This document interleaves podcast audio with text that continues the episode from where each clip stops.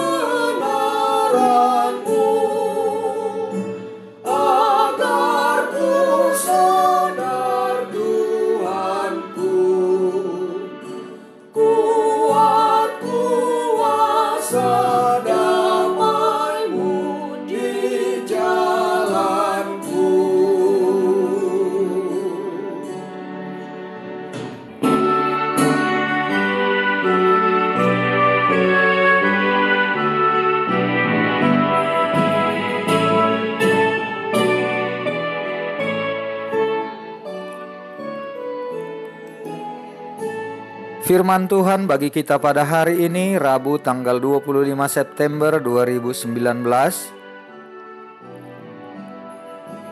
Tertulis dalam 2 Tesalonika 3 ayat 3 Tetapi Tuhan adalah setia. Ia akan menguatkan hatimu dan memelihara kamu terhadap yang jahat Tuhan menguatkan. Saudara-saudara yang terkasih dalam Tuhan Yesus Kristus,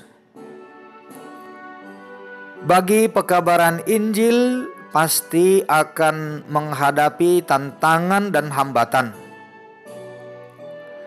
Begitupun yang dialami Rasul Paulus bersama teman-temannya. Mereka menghadapi tantangan dari pengacau dan orang-orang jahat. Untuk semua itu, Paulus memohon doa dari jemaat yang dilayaninya.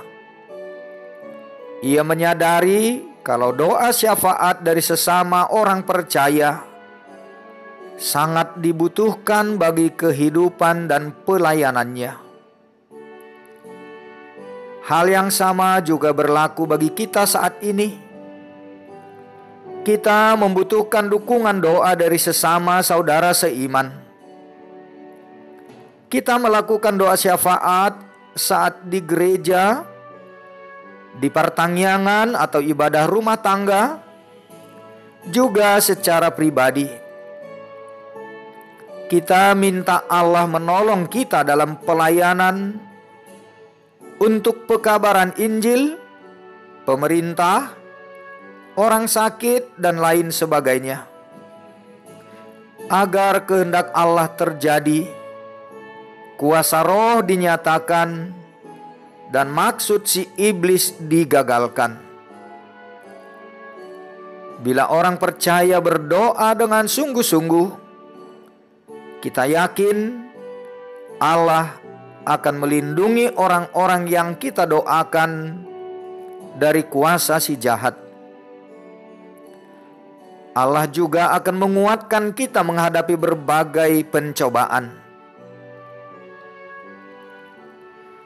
Saudara, para murid Yesus, termasuk kita, diutus untuk pergi mengusir roh-roh jahat, melenyapkan segala penyakit dan segala kelemahan.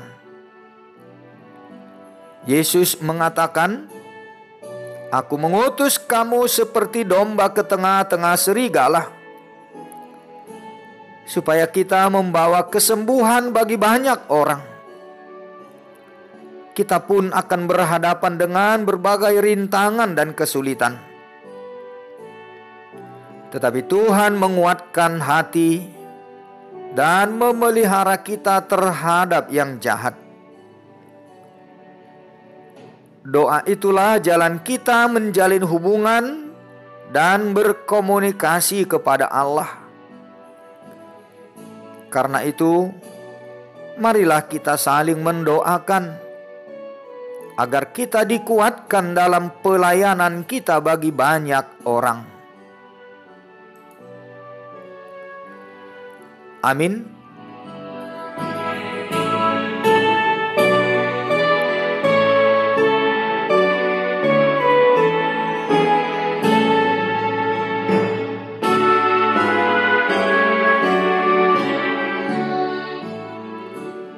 Mari kita berdoa. Terima kasih Tuhan atas kasih setiamu yang menguatkan kami dalam tugas panggilan pelayanan sehari-hari. Amin.